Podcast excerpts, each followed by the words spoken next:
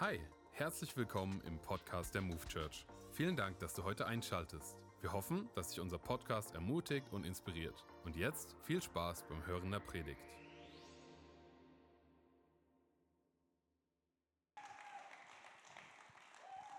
I feel the vibes. Ist das nicht großartig? In Deutschland gibt es eigentlich nur zwei Orte, wo es richtig knallt. Das ist einmal ein Fußballstadion ähm, der Gott ist nicht ganz der richtige, aber da, da spürst du die Vibes. Und in der Kirche. Zugegeben, nicht in allen Kirchen, aber ich merke immer wieder, hey, wir haben etwas, das, das macht einen riesen Unterschied. Wir müssen nicht da sein, wir wollen da sein. Wir müssen nicht begeistert sein, wir sind begeistert. Und es ist absolut in Ordnung, in der Kirche Emotionen zu haben. Auch für alle Männer. Weißt du, wenn du in der Kirche lernst, deine Emotionen rauszulassen, im Worship und wie, wie auch immer, das hilft auch für die Ehe, ehrlich. Das, erspart den Frauen so viel jahrelange Arbeit, äh, Doktoren, Basteln, das hilft ja auch nicht wirklich, aber so Deep Stuff, Deep Stuff. So, wenn du sagst, was ist das Geheimnis einer glücklichen Ehe? Ich bin seit 32 Jahren verheiratet. Ich war 18 Jahre, 18 Jahre und zwei Wochen, als ich geheiratet habe. Jetzt fragen natürlich Christen immer, musstet ihr heiraten? Nein, wir wollten heiraten. Ähm, und ich stand auf ältere Frauen. Meine Frau war zwei Jahre älter als ich.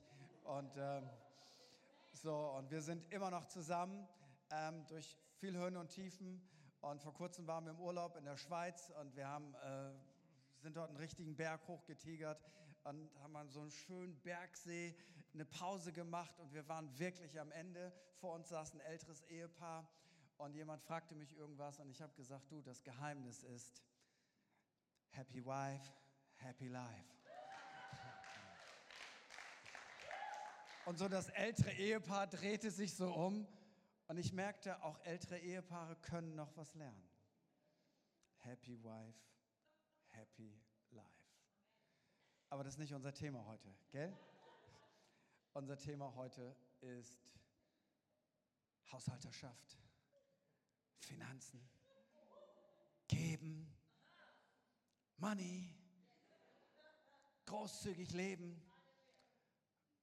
Und ich will dir sagen, was das normalerweise mit mir macht. Also, ich bin oft auswärts am Predigen. Äh, jetzt noch öfter als zuvor. Und wenn du eine Einladung kriegst, so von einer Kirche, die dich einlädt, dann denkst du so als Gastprediger, hey, was für eine Predigt nehme ich denn wohl mit? Also, willkommen so in meiner Welt. Ne? Und dann denke ich, ach, ich bin ein ganz normaler Mensch. Ich nehme am liebsten die Predigt mit, die so in den letzten Jahren am meisten geknallt hat. Die nehme ich mit. Ich bin auf der sicheren Seite. Ich bin dann happy. Die Kirche ist happy. Der einladende Pastor ist happy. Alle sind happy. Und sind wir nicht alle da auf dieser Welt, um Menschen happy zu machen? Dann kommt natürlich auch ein anderer Gedanke, der sagt, ey, du kannst mal so richtig auf den Putz hauen, die härteste Predigt rauslassen, die du in den letzten Jahren gepredigt hast, den Leuten mal so richtig zeigen, wo der Hammer hängt. Dann denke ich, ähm, das sollte lieber der lokale Pastor machen, weil ich bin ja nur ein Zuchtmeister äh, und er ist der Hirte und der Papa. Das ähm, geht auch. Und dann gibt es Momente, da kommst du in eine Kirche rein und sagen, hey, wir sprechen gerade über Finanzen, über Haushalterschaft, hey, und du bist Teil dieser Predigtreihe. Und ich denke, ach nö. Muss das denn sein? Ja, komm, wir geben dir auch 100 Euro noch mehr für die Predigt. Ähm, und, und wenn die Kollekte stimmt, dann kriegst du auch 130 Euro mehr. Und ähm, ich denke, okay, so wäre es mir bis vor kurzem gegangen. Aber ich will dir etwas sagen, ich habe richtig Bock darauf, Teil dieser Predigtreihe zu sein, weil ich möchte dir Dinge mitteilen, von denen ich denke, dass Gott sie mir aufgeschlossen hat und vielleicht hilft dir das ja auch etwas. Ich möchte anfangen mit, mit einem Satz, den musst du dir unbedingt merken. Vielleicht ist das so der, der One-Liner des Tages. Großzügigkeit ist etwas, was Gott für dich will, nicht von dir. Und wir wollen uns heute aufmachen, um zu gucken, was ist denn das Herz von Großzügigkeit, weil wir müssen weg von diesem Setting, Gott will es von mir, damit ich ein braver, guter Christ bin und verstehen, Gott will es für mich, weil es steigert meine Lebensqualität. Und ich starte mit einer Bibelstelle aus der Hoffnung für alle Übersetzung, Da heißt es in der Apostelgeschichte 20, Vers 35, um das zu erfüllen, was unser Herr Jesus selbst gesagt hat, geben macht glücklicher als nehmen. Stell dir einmal vor, Gott hat Menschen so gebaut, dass etwas in ihnen sagt, wenn du etwas tust von Bedeutung für jemand anderes, dann macht das etwas mit dir. Dich macht das noch glücklicher als die Person, die du gesegnet hast. Und so hat Gott den Menschen gebastelt, so hat er ihn gebaut. Und deswegen sagt Jesus, Freunde, wenn ihr das versteht, dass Geben noch glücklicher macht als Nehmen, dann habt ihr etwas von Gott her verstanden. Oder wie die NGÜ-Übersetzung sagt, denke immer an die Worte, die Jesus, der Herr, selbst gesagt hat. Auf dem Geben liegt ein größerer Segen als auf dem Nehmen. Und jetzt kommt der Vers, den alle Kirchenkassierer hassen. 2. Korinther 9, Vers 7. Jeder, wie er es sich im Herzen vornimmt, nicht widerwillig oder gezwungen, dann einen fröhlichen Geber hat Gott lieb. In meiner Kirche ist das so, wir haben für unseren größten Standort jetzt die Energieberechnung für 2023. Das heißt 100.000 Euro mehr und nur noch 19 Grad warm. Also 100.000 Euro mehr bezahlen, damit es drei Grad kühler ist als sonst. Und ich, ich weiß, unsere Schatzmeisterin, eine Hammerfrau, eine Mega-Controllerin in ihrer Firma, wenn da jetzt jemand kommen würde mit einem langen Gesicht, sagen, eigentlich habe ich keinen Bock zu spenden, aber hier hast du 100.000 Euro, dann ist der das total egal, ob der happy ist oder nicht. Sie kann die Rechnung bezahlen. Wenn du jetzt sagst, ey Pastor, was, mit was für einer komischen Rübe bist du denn hier nach Frankfurt gefahren? Du solltest nicht so ein Auto fahren. Ähm, ich denke, ich gebe dir mein Auto. Und du hast einen Porsche. Dann werde ich zu dir nicht sagen, ey, sag mir nochmal, gibst du mir das jetzt fröhlich oder findest du das irgendwie blöd oder so. Ich werde sagen, Dankeschön, Gott segne dich, ciao. Mir ist das total egal, ob du fröhlich gibst. Dem Kassierer dieser Kirche ist das total egal, ob du fröhlich gibst. Aber ich will dir etwas sagen. Gott ist das einzige Uni Wesen im Universum, das eine Bedingung stellt an Geben. Ist das nicht verrückt? Und Gott sagt, nicht widerwillig, nicht gezwungen, weil einen fröhlichen Geber hat Gott lieb. Nein, Gott hat auch die lieb, die nicht fröhlich geben. Das will Paulus hier nicht sagen. Aber er möchte etwas deutlich machen. Wenn du großzügig lebst, dann klingt etwas an im Herzen Gottes. Und jetzt schauen wir uns das Ganze mal an und gucken, wo fängt das Ganze denn an? Klar, es fängt immer in 1. Mose an, aber wir, wir gehen jetzt zu dem Mann, der als der erste Mensch auf dieser Erde der Vater des Glaubens genannt wird. Sein Name ist Abraham.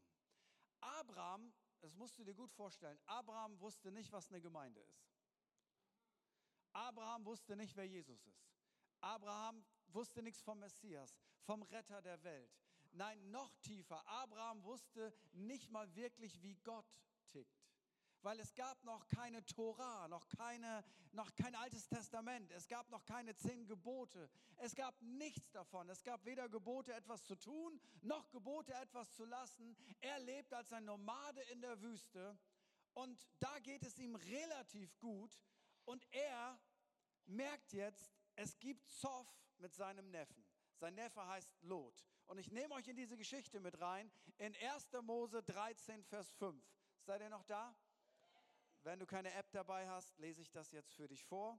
Falls du ein schlechtes Gewissen hast, dass du heute noch nicht die Bibel gelesen hast, jetzt kann ich dich beruhigen, das zählt auch. Lot aber, der mit Abraham zog, hatte auch Schafe und Rinder und Zelte. Und das Land konnte es nicht ertragen, dass sie beieinander wohnten. Das ist das biblische Wort für, die hatten Beef miteinander. Und das Land konnte es nicht ertragen, dass sie beieinander wohnten, denn ihre Habe war groß und sie konnten nicht beieinander wohnen. Und es war immer Zank zwischen den Hirten von Abrams Vieh und den Hirten von Lots Vieh. Und es wohnten auch zu der Zeit die Kananiter und die Perisiter im Lande. Da sprach Abraham zu Lot, lass doch nicht Zank sein zwischen mir und dir und zwischen meinen und deinen Hirten, denn wir sind Brüder. Steht dir nicht alles Land offen? Trenne dich doch von mir. Willst du zur Linken, so will ich zur Rechten, oder willst du zur Rechten, so will ich zur Linken. Da hob Lot seine Augen auf und besah die ganze Gegend am Jordan.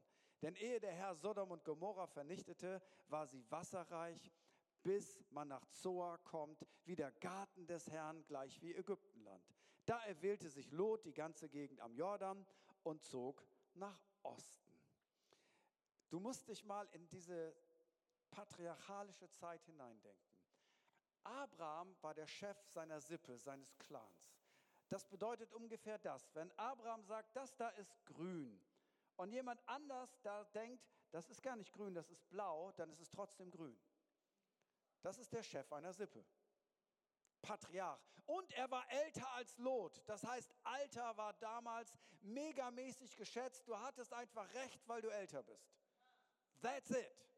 So, und er ist der Clanchef, er ist älter, die beiden müssen sich trennen. Die Logik wäre, ich habe Schafe, ich habe Vieh, ich gehe zum Jordan, ich gehe dahin, wo meine Schafe genügend zum Essen haben, dann vermehren die sich, dann multiplizieren die sich, ich werde noch reicher, mir geht's gut, wow. Und er macht genau das Gegenteil davon. Er nimmt den Jüngeren, er nimmt seinen Neffen und er sagt, guck mal, hier gibt es zwei Stücke vom Kuchen, ein großes Stück vom Kuchen und ein paar Krümel. Was willst du haben? Und er denkt, jo, ich nehme äh, das große Stück.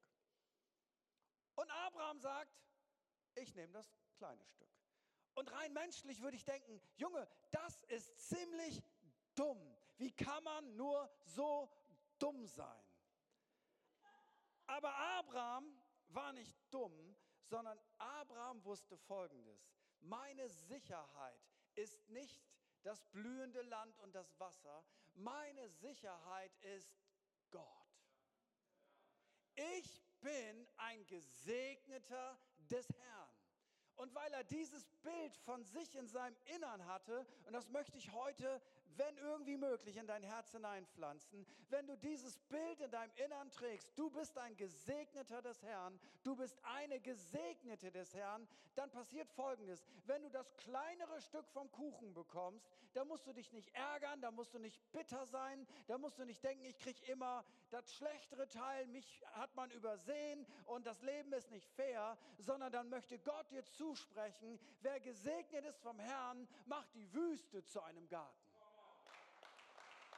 Weil in dem guten Land leben kann ja jeder. Wir haben vor kurzem bei uns eine Predigt bei uns in der Kirche gehabt. Da war der Hauptsatz Platz 27b. Weißt du, was Platz 27b ist? Das ist die bescheuerte letzte Reihe bei Ryanair. So gefühlt. Und du, du sitzt nicht am Fenster und guckst raus und denkst, wow, großartig. Du sitzt auch nicht am Gang und kannst schnell zur Toilette springen. Du sitzt B.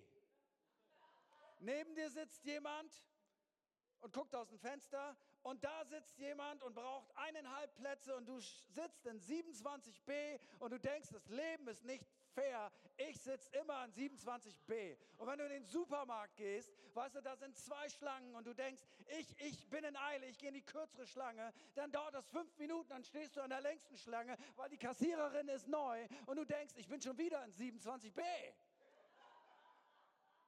Weißt du, und dann gibt es Leute, da hast du das Gefühl, denen wird alles im Leben hinterhergetragen. Die kommen aus einer coolen Familie, die haben genügend Geld, die werden mit dem SUV zum Kindergarten gefahren und die haben jeden Support, den man nur irgendwie brauchen kann. Und ich muss studieren und arbeiten und die können studieren und chillen.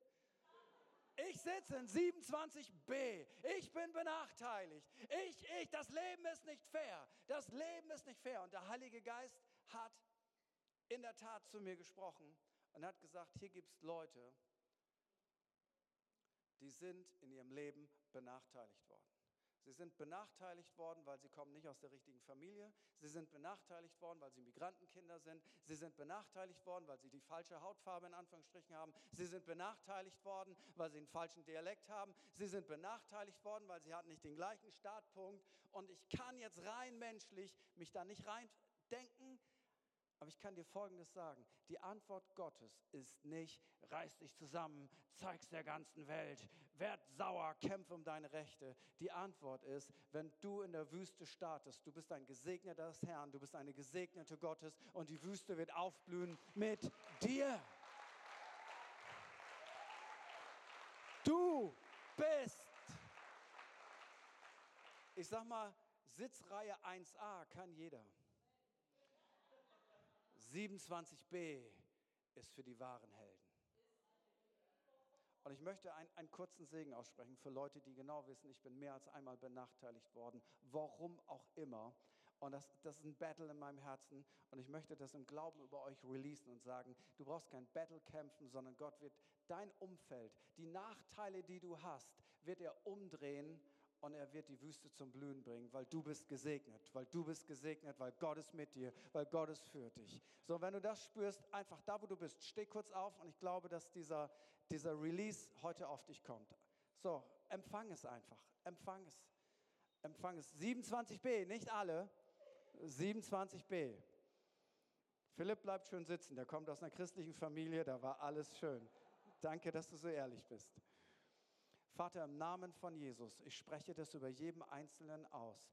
Du musst dich nicht selbst verteidigen. Du musst nicht selbst für deine Rechte kämpfen. Du bist kein Opfer. Du bist ein Gesegneter des Herrn. Du bist eine Gesegnete Gottes. Und du wirst jede Wüste in deinem Umfeld verwandeln in einen Garten. Du wirst jede Benachteiligung verwandeln in einen Segen. Und das, was der Feind zum Bösen dachte vor ihr Leben, das wird Gott verändern und drehen zum Guten, weil du bist gesegnet von Gott. Du bist gesegnet von Gott. Und wenn Gott für dich ist, wer kann wider dich sein? Im Namen Jesus, be blessed. Amen. Just a short thought. Was passiert danach?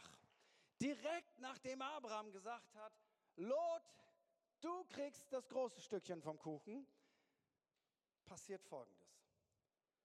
Als nun Lot sich von Abraham getrennt hatte, sprach der Herr zu Abraham, Hebe deine Augen auf und sieh von der Stätte aus, wo du wohnst, nach Norden, nach Süden, nach Osten und nach Westen. Denn all das Land, das du siehst, will ich dir und deinen Nachkommen geben für alle Zeit und will deine Nachkommen machen wie den Staub auf Erden. Kann ein Mensch den Staub auf Erden zählen, der wird auch deine Nachkommen zählen. Darum mache dich auf, durchzieh das Land in die Länge und Breite, denn dir will ich es geben. Und Abraham zog mit, weiter mit seinem Zelt und kam und wohnte in, im Heim Hain Mamre, der bei Hebron ist, und baute dort dem Herrn einen Altar.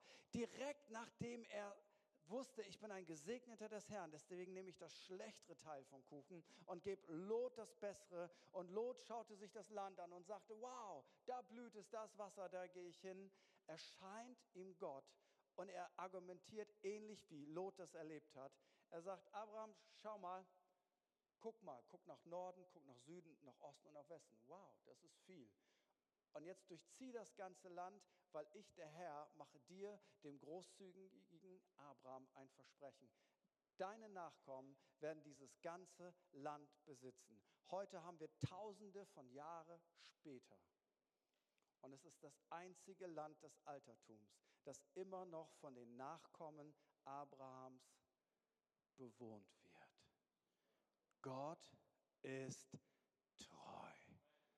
Manche Leute sagen, ah, die Bibel, das ist ein verstaubtes Buch.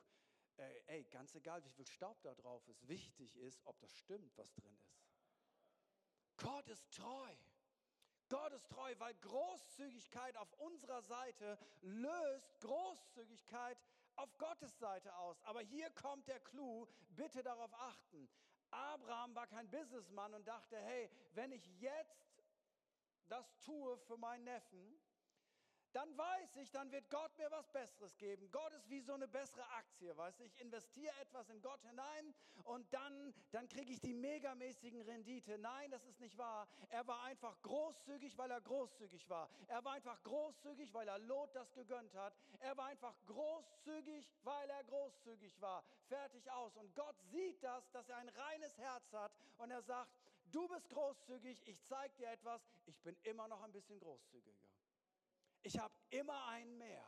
Ich lege immer einen drauf und Gott belohnt ihn und seine Nachkommen megamäßig. Aber jetzt geht es noch weiter. Lot wird entführt. Krieg entsteht. Er kämpft mit verschiedenen Königen, um, um seinen Verwandten zu befreien. Gott gibt ihm den Sieg und jetzt kommt eine heiße Story. 1. Mose 14, Vers 16. Und er brachte alle Habe wieder zurück, dazu auch Lot, seines Bruders Sohn, mit seiner Habe, auch die Frauen und auch das Volk. Als er nun zurückkam von dem Sieg über Kedor, Laomer und die Könige mit ihm, ging ihm entgegen der König von Sodom in das Tal Schave, das ist das Königstal. Aber Melchisedek, der König von Salem, trug Brot und Wein heraus. Und er war ein Priester Gottes des Höchsten und segnete ihn und sprach, Gesegnet seist du, Abraham, vom höchsten Gott, der Himmel und Erde geschaffen hat. Und gelobt sei Gott der Höchste, der deine Feinde in deine Hand gegeben hat. Guck mal, wie er ihn nennt. Gesegnet seist du, Abraham, vom höchsten Gott. Das bist du. Und dann Worship. Und gelobt sei Gott der Höchste, der dir den Sieg gegeben hat. Und Abraham gab ihm den Zehnten von allem. Da sprach der König von Sodom zu Abraham, Gib mir die Leute, die Güter behalte für dich. Aber Abraham sprach zu dem König von Sodom, ich hebe meine Hand auf zu dem Herrn, dem höchsten Gott, der Himmel und Erde geschaffen hat, dass ich von allem, was dein ist, nicht einen Faden noch einen Schuhriemen nehmen will, damit du nicht sagest, du habest Abraham reich gemacht. Ausgenommen, was die Knechte verzehrt haben, doch lass die Männer, Aner, Eschkol und Mambre, die mit mir gezogen sind, ihren Teil nehmen. Das ist jetzt abgefahren. Er kämpft einen Kampf, er siegt in diesem Krieg und das ist das Normalste auf der Welt. Die Beute gehört dem, der den Kampf gewonnen hat. Und sie haben eine Menge Beute. Und der König von Sodom, mit dem er da kooperiert hat, der sagt, hey, nimm die Beute, Abraham. Und ich hätte gedacht, praise the Lord. Schatz, hol schon mal den Wagen. Wir müssen Gold verstauen. Gesagt, wow, wir haben gewonnen, das ist nur fair. Und Abraham sagt, ich will es nicht haben. Segne die Männer, die mit mir gezogen sind, übernehmen die Kosten für die, aber ich will es nicht haben. Und ich denke, Abraham, warum nicht? Weil er sagt, ich habe eine Motivation. Ich will nicht, dass der Mann sagen kann, dass er mich reich gemacht hat. Ich will auf diese Art und Weise nicht zu Wohlstand kommen. Ich denke, wow, der Typ ist wirklich abgefahren. Es erinnert mich so eine Story aus meiner Jugend oder jungen Erwachsenenzeit, 18 Jahre alt. Und ich habe die Entscheidung getroffen, zusammen mit meiner Frau, wir wollen Gott dienen. Wir waren nicht besonders gebildet, aber wir hatten die Entscheidung getroffen, wir wollen Gott dienen.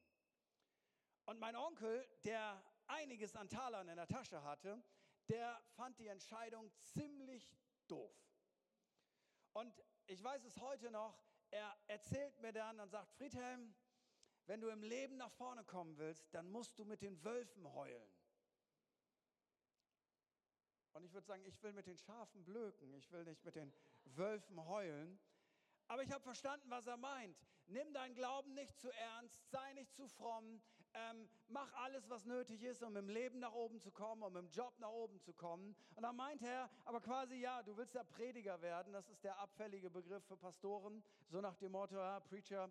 Ähm, und weil du das werden willst, können wir dich leider nicht unterstützen. Und ich habe gedacht, wenn ich das nicht werden will, bräuchtest du mich gar nicht unterstützen. Aber anyway, und ich habe Folgendes gedacht, hey, weißt du was? Das ist mir total egal, weil du sollst niemals sagen, ja, die sind gut ins Eheleben reingekommen, weil wir sie unterstützt haben. Viele Jahre später, by the way, durfte ich ihn auf seinem Sterbebett zu Jesus führen, weil auf dem Sterbebett war keiner der Wölfe vorhanden. Auf dem Sterbebett nützte ihm sein Bankkonto gar nichts. Da war nur Jesus wichtig. Aber das ist eine Nebenepisode, ähm, nicht the main thing. Ich habe festgestellt, nach Großzügigkeit kommt Segen, aber die Großzügigkeit wird nicht berechnend ausgelöst, sondern von unserem reinen Herzen. Er nimmt die Beute nicht und du denkst, wie dumm ist das denn? Aber jetzt kommt, jetzt legt er noch einen drauf. Erst gibt der Lot den besseren Teil, dann nimmt er die Beute nicht und dann begegnet er einem Typen, der wird im Alten Testament nur einmal genannt, der heißt Melchisedek. Er ist der König von Salem. Salem ist die Kurzform von Jerusalem. Und er ist Priester und er kommt zu ihm hinaus und Abraham macht folgendes. Zehn Prozent von dem, was er besitzt, gibt er diesem Mann. Und du denkst, warum macht er das? Es gibt kein Gebot, den Zehnten zu geben. Es gibt keine Bibelstelle dafür. Es gibt keine, kein organisiertes System. nichts. Wieso gibt der Melchisedek 10% von seinem Einkommen? Und hier kommt der Schlüssel, der da drin ist. Melchisedek gibt ihm Folgendes. Melchisedek ist laut dem Hebräerbrief ein Typus für Christus, ein Schatten auf Jesus Christus. Und Melchisedek gibt ihm Brot und Wein.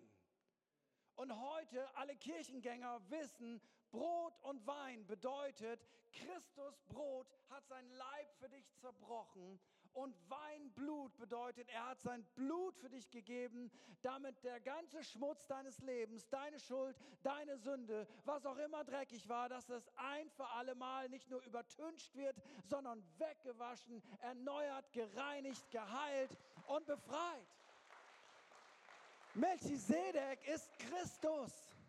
Und Abraham begegnet Christus in Melchisedek und er gibt ihm 10% von allem und er bekommt Brot und Wein. Wenn jemand denkt, wow, im Neuen Testament gibt es nichts, was irgendwie mit 10% zu tun hat, hier ist der Beweis, der Hebräerbrief in Analogie zu dieser Story. Christus nimmt bis heute 10 Prozent. Und jetzt kommt der Knackpunkt. Aber wenn du jetzt denkst, ja, das verstehe ich. Ähm, Christus, das ist der Leib von Christus und Christus selber nimmt ja kein Geld, seine Kirche nimmt Geld.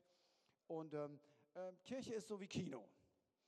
So, es läuft ein super Film, Entertainment-Faktor, die Predigt ist funny, die Musik ist großartig. Ja, und beim Kino, da, da lege ich auch schon mal ein Zwanni hin und da kriege ich noch ein bisschen Popcorn. Und, und das machen wir jetzt auch für die Kirche. Ich gehe halt sonntags in die Kirche, da lege ich auch was hin. Und Gott ist wie so die Frau an der Kinokasse. Weißt du, da hier legst du ein bisschen Trinkgeld hin und hier, das ist für Sie, Dankeschön. Und dann erwarte ich ein gutes Programm. Wenn du ansatzweise sowas im Kopf hast, dann kann man nicht mehr daneben sein. Gott sitzt nicht im Kinohäuschen, sondern Gott will nicht Großzügigkeit von dir, sondern Gott will Großzügigkeit für dich. Weil ein Gesetz ist in der Bibel universell. Die Bibel sagt, Gott lässt sich nicht spotten, denn was der Mensch sät, das wird der Mensch ernten. Das funktioniert sogar für Nichtchristen. Nachdem Abraham das gemacht hat, das beste Teil für seinen Neffen, er nimmt die zustehende Beute, die für ihn war, nicht. Er sorgt für die Männer, die mit ihm gekämpft haben. Dann gibt er seinen Zehnten an Melchisedek. Im Umkehrschluss heißt, wir geben es Christus, wir geben es der Kirche von Christus. Direkt danach passiert Folgendes. In 1. Mose 15, Vers 1. Nach diesen Geschichten ist das nicht herrlich? Nach diesen Geschichten begab es sich, dass zu Abraham das Wort des Herrn kam in einer Offenbarung.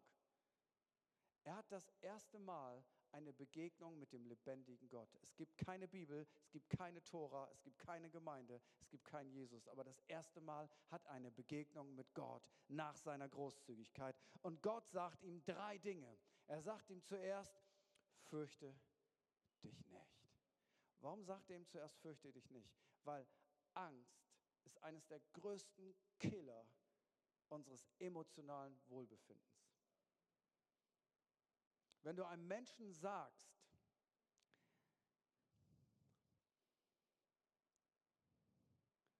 jemand, den er liebt, ist gerade gestorben. Und das ist ein Fake, das ist einfach gelogen.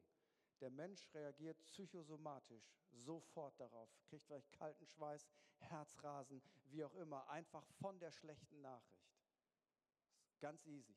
Das funktioniert mit allen möglichen Dingen. Deswegen ist Angst eine der größten Waffen, die der Feind Gottes benutzt, weil er weiß, Angst senkt deine Lebensqualität. Ich weiß das, weil ich bin ehemaliger Angstpatient. Ich kenne all die Knöpfe, auf die der Feind drückt und ich muss bis heute darauf achten, dass ich dem gedanklich keinen Raum gebe. Angst, immer Angst. Und wenn du siehst, wie, wie, wie hält ein Diktator sein Volk zusammen? Angst. Okay, jetzt wollte ich gerade was sagen, was ich nicht sage. Ähm, wie halten wir unsere gesundheitliche Situation zusammen? Angst. Der Faule sagt, es ist ein Löwe auf der Straße, ich bleibe lieber zu Hause. Angst ist ein Killer. Angst verhindert, dass ich Beziehungen pflege. Angst verhindert, dass ich mich investiere. Angst verhindert, dass ich gebe. Angst macht meine Seele kaputt. Angst sagt mir deutlich, es gibt immer einen Worst Case. Es wird schlimm. Es wird gruselig sein. Angst produziert ganze Filme in deinem Kopf. Und deswegen hat Gott einen Weg, wenn er mit Menschen in Kontakt tritt. Und er sagt ihnen immer wieder Folgendes. Fürchte dich nicht. Damit sagt er nicht, alles ist gut, die Welt ist ein Paradies, wir sind alle auf einem Ponyhof und da reitet das Einhorn auf der grünen Wiese her äh, und, und alles ist wunderschön. Das sagt er überhaupt nicht. Diese Welt ist herausfordernd. Aber Gott sagt Folgendes, ist egal wie herausfordernd die Welt ist, ist egal wie kalt der Winter wird, ist egal wie schwierig das Leben ist, ich will dir eins versprechen, ich bin bei dir, ich verlasse dich nicht, ich beschütze dich, ich bin auf deiner Seite, ich bin für dich, Fürchte dich nicht. Ich bin dein Schild. Ich stelle mir das jeden Tag vor. Er ist mein Schild. Jeden Tag. Und dann stelle ich mir vor, er ist mein Schirm. Ich stelle mir das jeden Tag vor. Und ich bete das jeden Tag für meine Lieben. Das war seelsorgerlich. Und jetzt kommt der Clou für diese Predigt. Und dann sagt Gott, und ich bin dein sehr großer Lohn. Er hat 10% weggegeben. Er hat seinen Neffen megamäßig gebläst. Und Gott sagt ihm, Abraham, ich bin dein sehr großer Lohn. Ich will dir etwas sagen, wenn du einen Lebensstil der Großzügigkeit führst, dann wirst du erleben, dass Gott dein sehr großer Lohn ist, dass in ihm alles ist, dass du mit ihm das All-Inclusive-Paket hast. Gott ist dein Lohn. Und mir tun Christen leid. Christen sind in der Regel nicht geizig. Christen sind die wohlmeinsten Menschen auf Erden. Ich glaube, es gibt nur ganz wenige, die wirklich geizig sind. Die meisten von uns geben deshalb nicht großzügig, weil sie Angst haben, dass sie selber zu kurz kommen, weil sie nicht wissen, wie sie ihre Rechnung bezahlen sollen, weil sie das nie gelernt haben, weil alles in ihnen, ihnen sagt, das ist nicht logisch, das kannst du nicht tun. Du kannst dich mit 90 Prozent deines Einkommens 100 Prozent deiner Ausgaben bestreiten. Das kann nicht funktionieren, also halten wir den Segen zurück. Aber wenn du weißt, dass Gott für dich ist, dass Gott auf deiner Seite ist, dass Gott dein Lohn ist, dass Gott dein Schild ist, wenn du diese innere Sicherheit weißt, in dir ganz tief verankert, dann fängst du an, großzügig zu sein, weil du weißt, ich bin kein Loser, ich werde nicht verlieren. Gott ist mein sehr großer Lohn. Und er zahlt mir vielleicht in einer anderen Währung etwas zurück mit guter Gesundheit, mit herrlichen Freundschaften. Das Auto hält länger, die Waschmaschine funktioniert. Ich kriege vielleicht auch ein Upgrade in meinem Job. Gott versorgt mich von einer anderen Quelle wie bisher gedacht. Ich will dir etwas sagen. Die größte Sicherheit im Leben ist Gott selber. Nicht unser Staat, nicht unser Arbeitgeber, nicht unsere Kirche, ist Gott selber weil alles wird erschüttert. Das Einzige, was unerschütterlich ist, ist das, was Gott versprochen hat. Ich werde auf meine Kinder aufpassen, sie versorgen, für sie da sein. Und er hat das seit über 2000 Jahren bewiesen. Wenn es noch ein System gibt, das seit 2000 Jahren unkaputtbar ist, unkaputtbar ist ein NRW-Wort, schlechtes Deutsch, aber herrliches, whatever dann ist es die Kirche von Jesus. Kennst du noch irgendeine Firma, die vor 2000 Jahren gestartet hat? Irgendeine Organisation? Die Kirche von Jesus läuft immer noch. Und das Geheimnis sind nicht wir, das Geheimnis sind nicht so gute, tolle Leute, das Geheimnis ist Jesus. Ein toller Jesus sorgt dafür, dass mit unperfekten Leuten seine Kirche gebaut wird seit 2000 Jahren. Das ist ein Mysterium. Glaub mir. Immer wenn ich denke, ich kann Gott toppen, dann legt er einen drauf. Vor ein paar Jahren hat Gott meiner Frau und mir aufs Herz gelegt, hey, hört auf, euren Zehnten zu geben. Und einige denken, ja, genau, preach it, bro, glory. Und gebt 20 Prozent. genau. Oh. Der war gut, 5 Euro. Zack. Come on. Und versteht das nicht falsch das hat Gott zu mir geredet, das hat er nicht zu dir geredet. Mach das nur, wenn Gott zu dir redet. Also das ist mein Ding, unser Ding. Und ich dachte, oh, 20 Prozent, das ist ja eine Challenge. Und weißt du was, heute, drei, vier Jahre später, kann ich dir sagen, Es sind Dinge seitdem in meinem Leben passiert, Sachen, die sich geöffnet haben, Möglichkeiten, die ich bekommen habe. Ich behaupte, ich habe mehr rausbekommen, als das ich gegeben habe. Ist total verrückt. Und dann fing der Heilige Geist an zu reden und sagte, Friedhelm, dieser Herbst ist ein genialer Moment, um auf 30 Prozent zu gehen. Und weißt du, was jetzt in meinem Herzen war? Ich weiß, wie es geht mit 10 Prozent. Ich weiß, wie es geht mit 20 Prozent. Ich bin total relaxed. Warum? Es gibt nur einen Grund.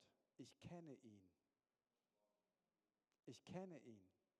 Ich kenne ihn nicht ganz, aber ich kenne ihn heute besser als damals.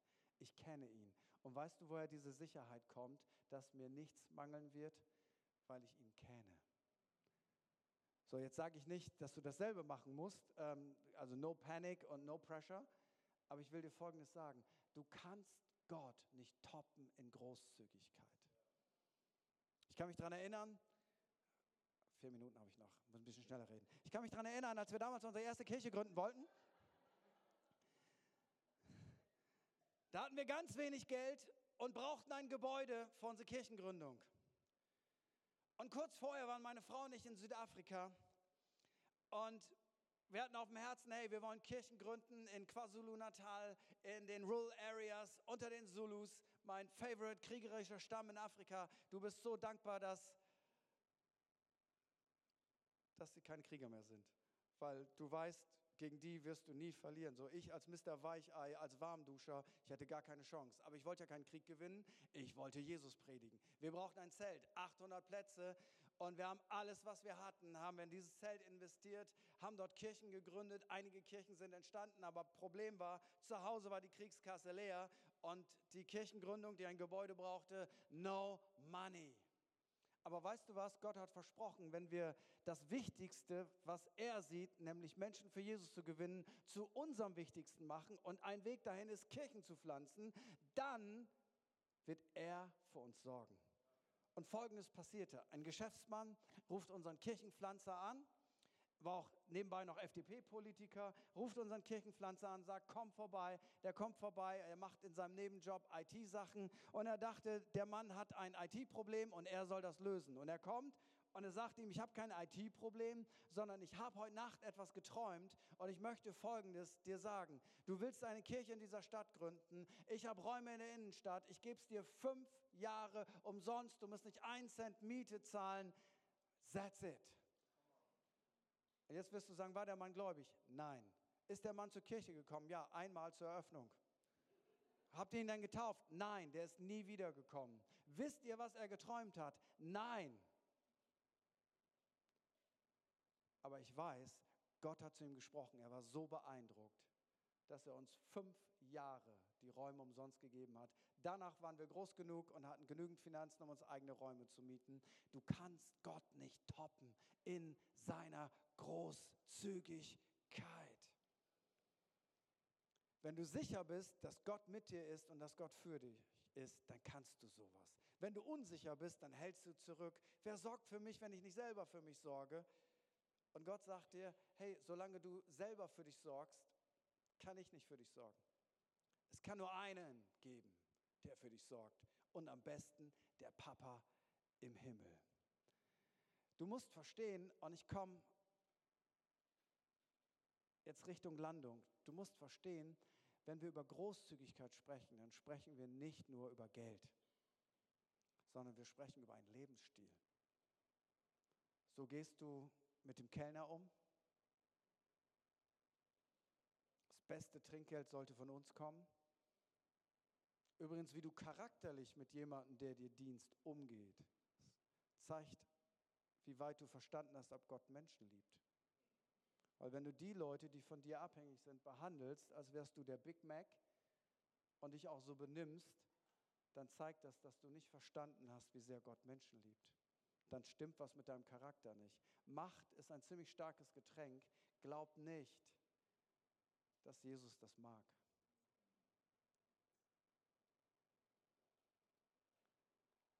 Früher war das ganz einfach. Die meisten von euch sind jünger als ich. Früher war das so. Die Welt erkanntest du daran, dass die anders gekleidet waren als die Christen. Die Christen waren halt anders gekleidet, hatten andere Frisuren und die Welt hatte andere Klamotten. Und das war die Welt und das waren die Christen. Es war sehr einfach. Ich wünschte, es wäre so. Weil wenn mein Herz verändert werden würde durch Kleidung, würde ich sagen, ich ziehe die frömmste Kleidung an, die es nur gibt und jetzt bin ich ganz heilig. Es ist viel komplexer, es ist eine Herzenssache. Viel schwieriger, glaubt mir. Äußerliche Gesetzlichkeit ist easy. Herzensveränderung ist viel schwerer.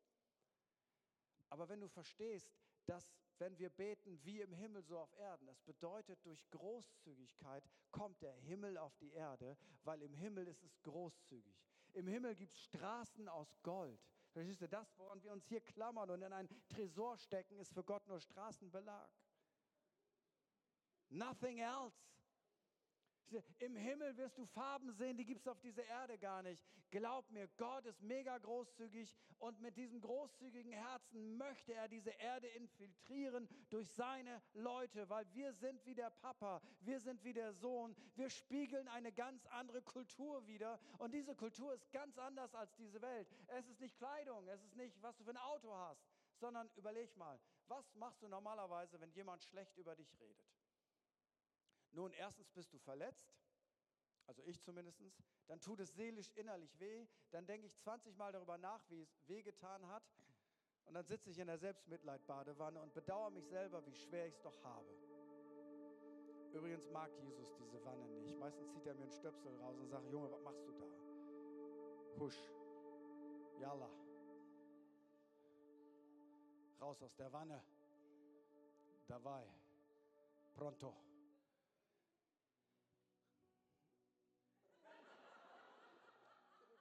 Du, du warst eben schon angefangen, jetzt hast du aufgehört, jetzt sind wir irritiert. Äh, kannst du weiter klimpern? Achso, du machst sogar, mach das Ding.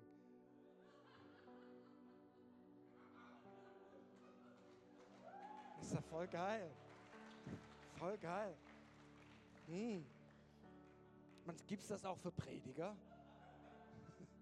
Das wäre ja gut, Stefan. Also dann stehe ich hier und, und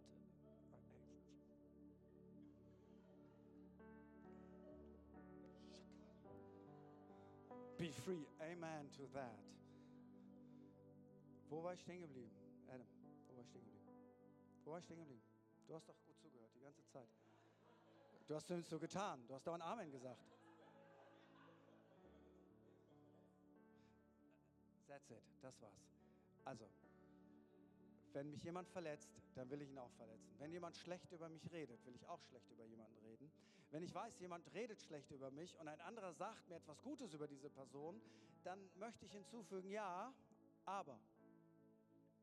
Wenn du das wüsstest, äh, es ist ein menschlicher Reflex in mir. Du hast mir wehgetan, ich tue dir weh. Du redest schlecht über mich, ich rede schlecht über dich. Übrigens, fluchen bedeutet wörtlich einfach nur schlecht reden. Das ist das Normalste auf der Welt, weißt du? Aber das ist weltlich. Reich Gottes Kultur, Großzügigkeit ist folgendes. Jemand redet schlecht über dich und du sagst, ich mache genau das Gegenteil, ich rede gut über dich. Und jemand sagt, das ist ja dumm. Nee, das ist nicht dumm, das ist Himmelskultur. Sag aber, ich, ich will mich rächen. Auge um Auge, Zahn um Zahn, das ist nur fair. Ich will dir was sagen, wenn wir das alle immer leben, dann sind wir am Ende alle zahnlos und alle blind. Irgendjemand muss diesen bescheuerten Kreislauf durchbrechen. Und das bist du. Es ist genau umgekehrt. Jemand redet schlecht über dich, du redest gut. Und dann sagt Jesus, was wäre, wenn dein Feind echte Probleme hat? Also damals echte Probleme bedeutet, ich habe Hunger, ich habe Durst, ich habe nicht genügend zu essen und zu trinken. Das gibt es in unserem Land wahrscheinlich sehr wenig. Äh, aber nimm das mal einfach als Beispiel. Es geht ja nicht ums um, um wörtlich Essen und Trinken, sondern es geht hier definitiv um das Prinzip. Dein Feind, jemand, der böse ist, der dir wehgetan hat, der dich beleidigt hat, der dich verletzt hat, der dich schäbig behandelt hat, hat Hunger und Durst. Und Jesus sagt, nimm dein Geld und kauf ihm was zu essen, nimm dein Geld und kauf ihm was zu trinken. Aber der hat es nicht verdient. Und Gott sagt, genauso bin ich mit dir. Du hast es auch nicht verdient, aber ich habe bezahlt. Das ist Großzügigkeit. Das ist Großzügigkeit.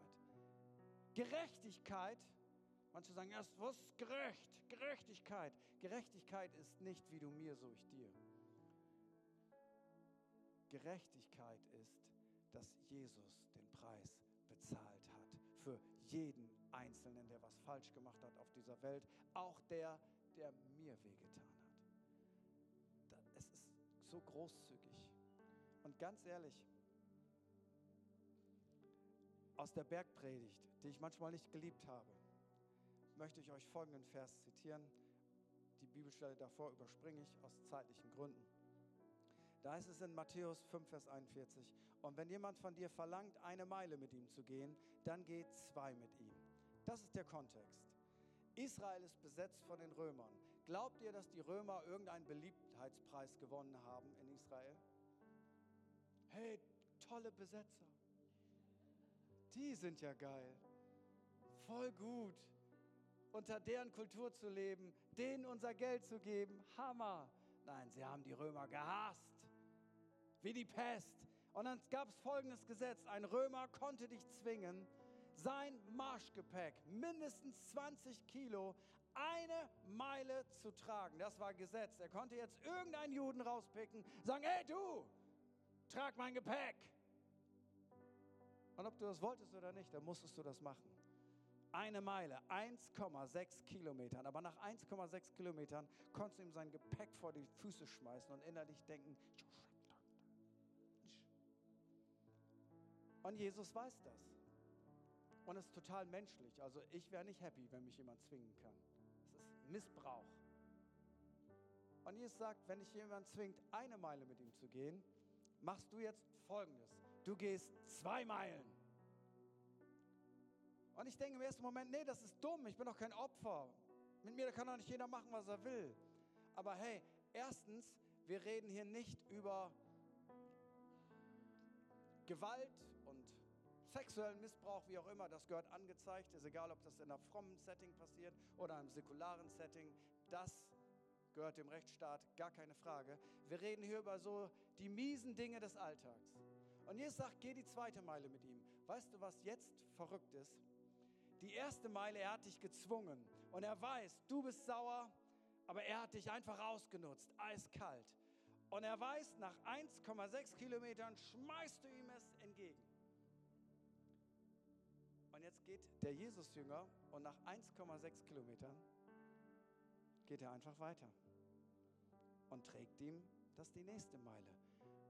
Und jetzt entstehen die besten Gespräche.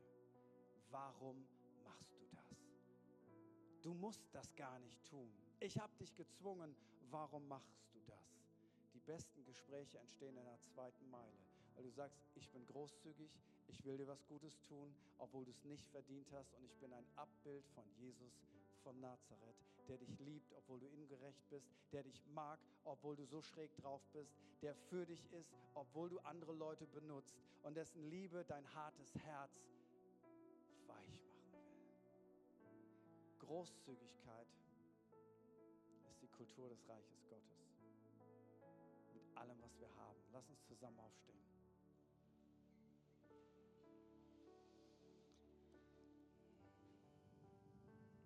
Und ich möchte einfach fragen, gibt es jemand hier in diesem Raum, der sagt, ich habe das noch nie bewusst gemacht, aber ich möchte mein Leben Jesus Christus anvertrauen, weil ich heute verstanden habe, wie er ist. Ich möchte ihm nachfolgen. Ihm nachfolgen ist ein frommer Begriff. Das bedeutet eigentlich Schritt für Schritt Jesus hinterherlaufen.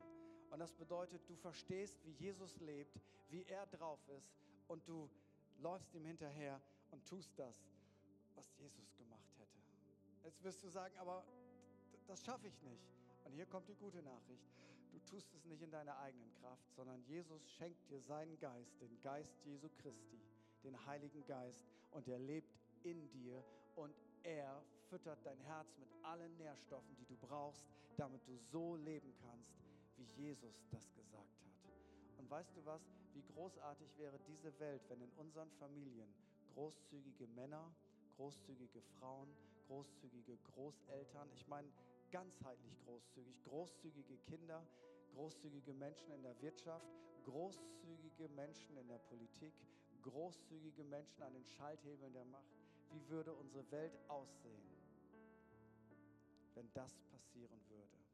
Und immer wo das passiert, merkst du was vom Himmel und im Himmel wird es endgültig vollendet da sein. Deswegen können wir uns freuen, wenn wir zu Jesus gehen, auch wenn wir dieses Leben lieben. Und wenn du sagst, ich habe diese Entscheidung noch nie bewusst getroffen, Jesus nachzufolgen, aber ich habe heute was von Jesus verstanden, dann lade ich dich ein, diese Entscheidung zu treffen. Wenn du sagst, ich war schon mit Jesus unterwegs, aber ich habe irgendwie das Jesusmäßige nicht in meiner Kirche getroffen. Ich, ich bin enttäuscht worden von Christen oder ich habe einfach meinen eigenen Weg äh, gewählt und habe gedacht, ah, ich habe keinen Bock auf Jesus, ähm, ich, ich mache mein Ding. Aber ich habe heute etwas verstanden, dass er das Beste für mich will und das Beste ist, Jesus nachzufolgen und das erhöht die Qualität deines Lebens. Dann lade ich dich ein, komm doch heute zu Jesus. Komm doch zurück. Komm zu dem Gott deiner Kindheit, deiner Jugend. Komm zu dem Gott deiner Großeltern. Jemand ist hier, du hast gläubige Großeltern. Nicht Eltern, aber gläubige Großeltern. Und die haben für dich gebetet. Und ähm, was der Pastor am Anfang des Gottesdienstes sagt, ist beim Beten trifft auf dich zu.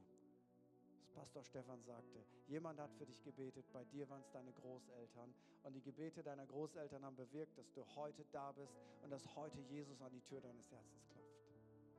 Und ich möchte einfach fragen, während alle Augen geschlossen sind, für einen kurzen Moment, möchte einfach fragen, gibt es jemanden, der heute das erste Mal sich für Jesus entscheiden will oder der sagt, ich, ich komme zurück zu Jesus oder gar die Person mit den gläubigen Großeltern, dann lade ich dich ein, jetzt, da wo du bist, mir einmal ganz kurz ein Handzeichen zu geben, damit wir dich ins Gebet mit einschließen können, dass du sagst, heute will ich diese Entscheidung treffen. Heb einfach da, wo du bist, ganz kurz deine Hand. Dankeschön, Dankeschön. Gibt es noch jemand hier? Sagt, das ist das, was ich tun will. Dankeschön. Dankeschön.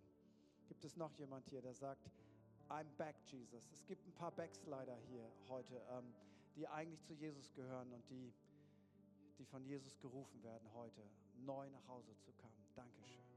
Dann lade ich dich ein, dieses Gebet zu beten, das ich jetzt mit uns allen bete. Wir beten das alle mit, um es dir so leicht wie möglich zu machen. Und wir beten das jetzt gemeinsam. Herr Jesus Christus, schenk dir mein Herz, weil ich glaube dir, dass du es gut meinst. Vergib mir meine Schuld.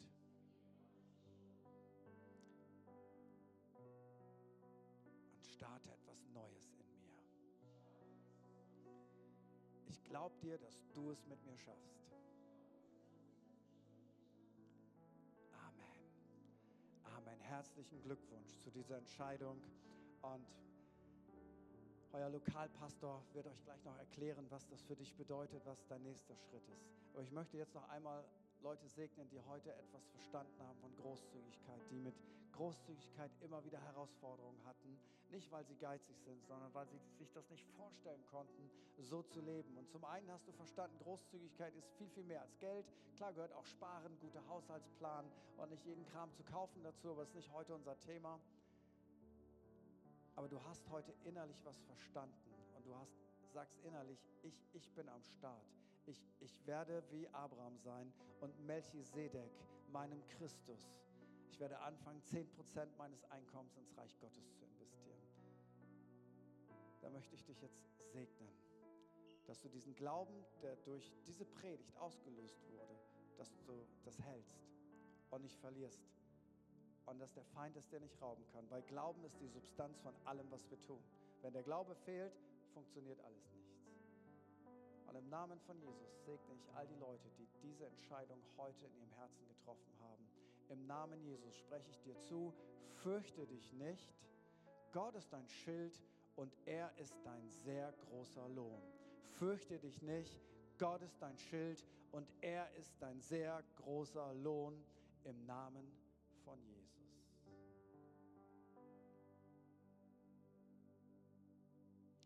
Kaur, ich habe ein Wort für dich. Ich habe ein Wort für dich aus dem Philipperbrief, glaube ich, wo Paulus sagt, ich bin von Christus Jesus ergriffen. Er hat mich ergriffen Und jetzt bin ich ergriffen. Er war der Anfänger, er war das A, er war das O. Und ich habe ich hab das so richtig gesehen, wie, wie Jesus dich ergriffen hat und dich festgehalten hat. Und mir war klar, wenn er dich ergriffen hat, dann lässt er dich nie wieder los. Ähm, wehe dir, wenn du das Evangelium nicht predigst. Du kannst nicht mehr anders. Du bist lost. Und die Leute, die so eine Berufung leben, Philipp lächelt, die wissen genau, was ich meine. Klar, man kann auch alles andere machen, aber eigentlich kann man es nicht, weil man ist ergriffen. Gott hat seine Hand auf dich gelegt. Von daher versuch es erst gar nicht. Ähm, mach einfach das, was er dir zeigt. Sei treu, sei verbindlich, geh die zweite Meile da, wo es dran ist. Ähm, das ist vollkommen in Ordnung. Das musst du nicht den Rest deines Lebens machen, aber Gott sieht dein dienendes Herz. Gott sieht deine zweite Meile, manchmal auch deine dritte Meile. No panic. Nicht den Rest deines Lebens musst du diese drei Meilen gehen, aber Gott sieht dein Herz, dein dienendes Herz. Er hat dich ergriffen. Du bist von ihm ergriffen. Und dieser Griff wird sich erst lösen, wenn du bei Jesus bist. Und dann wirst du das nicht eine Sekunde bereuen, sondern denken, wow, ich bin so dankbar, dass er mich ergriffen hat. Hey, wie wäre es, wenn wir Jesus nochmal mit unserer Girly Band hier, ist das nicht großartig? Ihr heizt all diesen Leuten ein und wenn ihr sagt, hey, dann machen die genau das, was ihr denen vormacht. Was für ein Respekt, was für eine Verantwortung. Macht Attacke, nimmt uns mit. Danke für eure Zeit, für euer Herz. Danke für euren Einsatz. Let's go! Danke, dass du dir heute eine unserer Predigten angehört hast. Wenn dich die Botschaft angesprochen hat und du eine persönliche Beziehung mit Gott gestartet hast, sagen wir herzlichen Glückwunsch zur besten Entscheidung deines Lebens. Wir möchten dir die Möglichkeit geben, mit uns in Kontakt zu treten und dir dabei helfen, deine nächsten Schritte in deinem Leben als Christ zu gehen. Melde dich dazu einfach auf der Seite hallo.movechurch.de. Wir freuen uns auf den Kontakt mit dir. Und wenn dir das, was du heute gehört hast, gefallen hat, abonniere doch unseren Kanal oder teile diese Folge mit Freunden und rate unseren Podcast. Noch mehr Content und weitere Informationen zu uns als Move Church bekommst du entweder auf movechurch.de oder unseren Social Media Kanälen. Danke fürs Reinhören und bis demnächst. Vielleicht vor Ort in einem unserer Gottesdienste oder wieder hier im Podcast.